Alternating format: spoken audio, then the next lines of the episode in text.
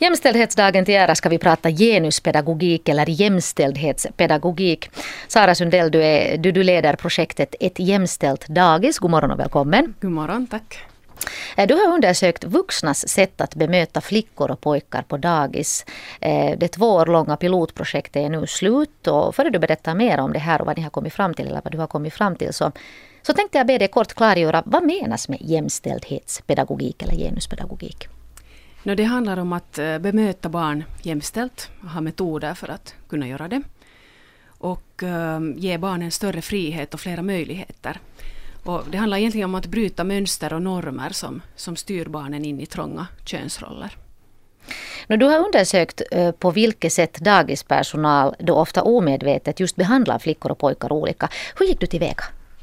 No, vi, hade, vi gjorde olika sorters observationer på daghemmen. Och den viktigaste var kanske den med videokamera.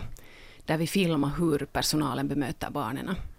Där såg man nästan mest, av, speciellt av det här omedvetna också som, som man gör. Och, och det där. Sen hade vi också förstås andra saker. Vi undersökte talutrymme, vem som får prata och, och vem som får ta ordet. Och var leksakerna är placerade, hur, hur miljön ser ut på dagiset. Vem som de läser om i böcker är det mera flickor, mera pojkar? Hurdan sorts flickor och pojkar är det? Vem man sjunger om? Um, vem, var barnen leker och med vem och, och alla möjliga saker. Nej, men nu, nu kan jag ju, jag, jag tycker det är så spännande här nu att du, du får du berätta, vad kom ni fram till nu sen då? No, ja, nu kommer vi ju fram till att, att Avslöja nu att det här.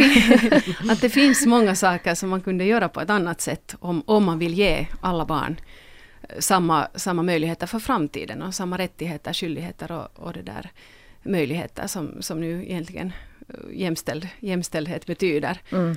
Så att eh, ja, vi hittar nog många saker. Speciellt bemötande så, så var ju nog olika för pojkar och flickor. I många situationer, inte var det ju alltid. Men, men det där, På vilket sätt? No, det kunde vara till exempel så att man, man hjälpte pojkarna mera uh, utan att de bad om det. Så kunde man i i tamburen så, så kunde de få hjälp ganska mycket mer också än flickorna med att, att klä av sig och på sig. Och, och det där, eh, man förväntar sig kanske att flickorna skulle, skulle klara sig själva bättre med det. Och, och ibland kunde man säga att någon flicka städade undan med pedagogen också pojkarnas saker. Och okay. Pojkarna fortsatte att leka och, och det där.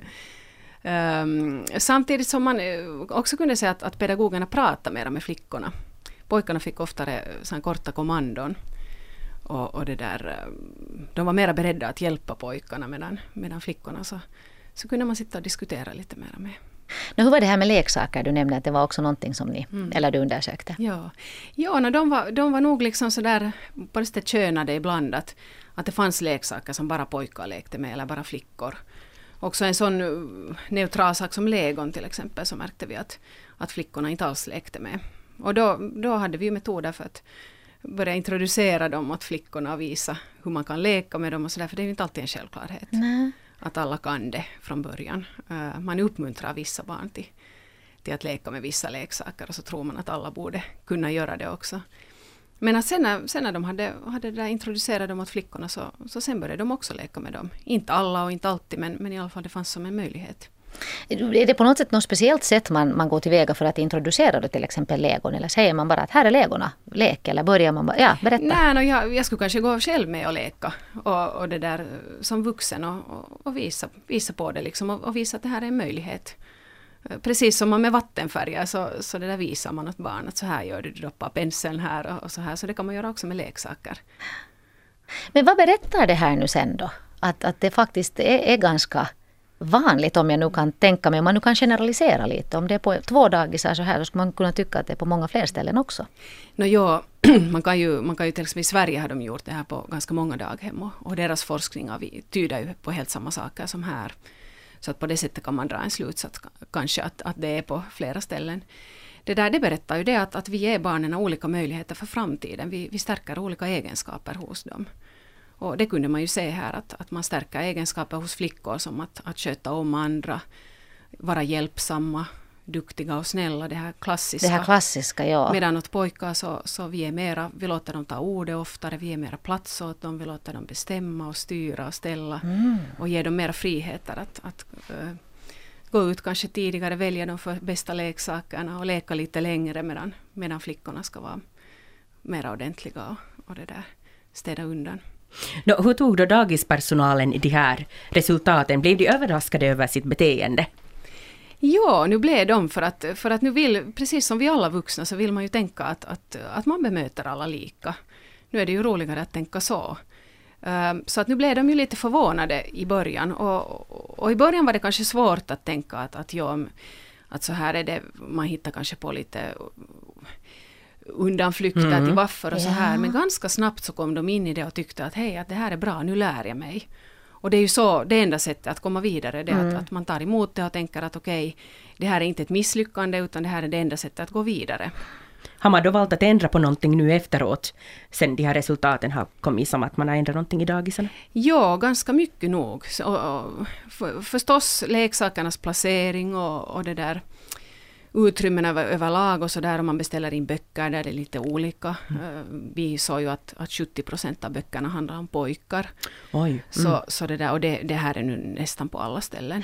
Man kan titta hemma också i sin bokhylla om man har både flickor och pojkar. Men, men det där, um, för man räknar med att pojkar inte kan läsa om flickor, men flickor kan ju läsa om pojkar. Just det, tänk att man tänker så. Det är ah. jätte, ja, så otroligt. Eh, Eh, men sen också det här, det här själva bemötandet, så det har ju ändrats ganska mycket också av personalen, hur de bemöter barnen. Och, och, det, där, eh, och det har nog gett goda resultat. Vi pratar om jämställdhetspedagogik här, på, eh, här, med, här med Sara Sundell från Folkhälsan som håller i projektet Ett jämställt dagis.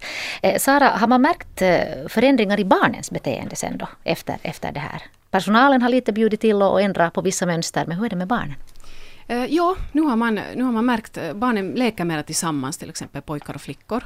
För att tidigare var, var också personalen ganska noga med att dela in barnen i pojkar och flickor och kalla dem för, för att hej pojkar var tysta och flickor kom hit och så här. Och det betyder att barnen själva också inser att hej, jag hör till den här gruppen och då ska jag vara med dem. Just det. Så när vi har slutat, inte, inte menar jag att man inte får säga pojke och flicka åt barnen, men, men att, att man ibland lite för ofta grupperar dem enligt det enligt kön. Eh, sen så vågar barnen överskrida de här traditionella könsrollerna ganska mycket mer också. Att, att, uh, alltså om man själv ger tillåtelse som vuxen på något ja, sätt? Eller? Ja, när vi liksom uppfostrar dem på det sättet att, att de inte är så trånga de här könsrollerna och att, att det, det är inget fel i att, alltså att alla kan använda färgen ljusrött till exempel och alla kan göra på ett visst sätt. Att det finns inte något som är flickigt och något som är mm. pojkigt. Mm. Så att om en pojke kommer med ljusröd mössa, det var just på ena dagen så hade en kille kommit med ljusröd mössa och var jättenöjd över den. Och alla andra barnen hade varit helt så, oj vad fin den är. Aj vad kiva. Ja, det där och, värmer hjärtat. Ja. För det är så äckligt att säga vad har du för flickfärg? Och så är man nej min nya ja. mössa. Och så blir man, så är det förstört. Och det här är ju ett av resultaten, alltså att det blir mindre mobbning. För att mycket av mobbningen handlar om könsroller. Och att om man ska hålla sig till det, också barnen börjar trycka in varandra mm. i dem. Just det. Och sen det där så No, e- en grej är den att de inte behöver framhäva sig så hemskt mycket mer eftersom vi inte lyfter upp eh, prestationer i sig utan mera själva aktiviteten. Så det är inte så stor skillnad hur stark man är och hur snabbt man springer och sådär. Men att, att springa kan vara roligt. Men det där är ju tycker jag jättebra tips för, för helt vem som helst. För det tänkte jag faktiskt, min nästa fråga var det där att, att många föräldrar börjar ju mm, allt mera lägga märke och uppmärksamhet vid det här. Också på finska talar man till exempel om sukupuolisensitivinen varhaiskasvatus. Det vill säga just då jämställdhetspedagogik kanske man skulle kunna. Och jag hade Sara tänkt be, be dig just komma med några goda knep så här avslutningsvis Fast mm. man nu inte jobbar på dagis bara. Jag menar jag till exempel har tre flickor själv hemma. Och jag tänker att hur ska jag nu göra? Ska jag köpa bilar från butiken eller liksom what? Ja, no, no, alltså, en sak är förstås det här med prestationer och en annan sak är det här med utseende. Alltså att det lönar sig att stärka barns självkänsla som det mycket är prat om. Och, och det, där, det kan man ju göra just via det att, att man ser barnet som person och inte som flicka eller pojke. Mm. Och inte poängtera så mycket det yttre.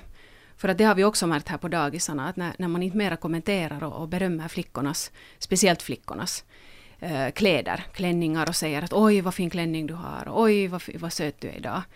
Eh, det betyder ju, alla vill ju ha bekräftelse, positiv bekräftelse. Så att om man får det via sitt utseende så då, då satsar man på sitt utseende för att få det. Och det här är jättevanligt bland, bland speciellt bland flickor, att, att man kommer till dagis en gång med klänning, eller var man nu, vart man nu sen ska gå. Det, det är precis lika vanligt utanför dagiset. Men, Men det där att vi vuxna är så att oj vad du är söt idag, vad fin klänning. Man faller så lätt tillbaka på Ja, det där att, ja. att säga någonting om utseende. Vad skulle man då Ja. istället kunna fästa sin uppmärksamhet vid? Nå, man kan istället på det här barnets egenskaper. För att det är ju de vi kan lyfta fram och, och, det, där, och det är de som finns kvar och de de kan förstärka själva och så här. Och, för utseende det, det, det kan förändras.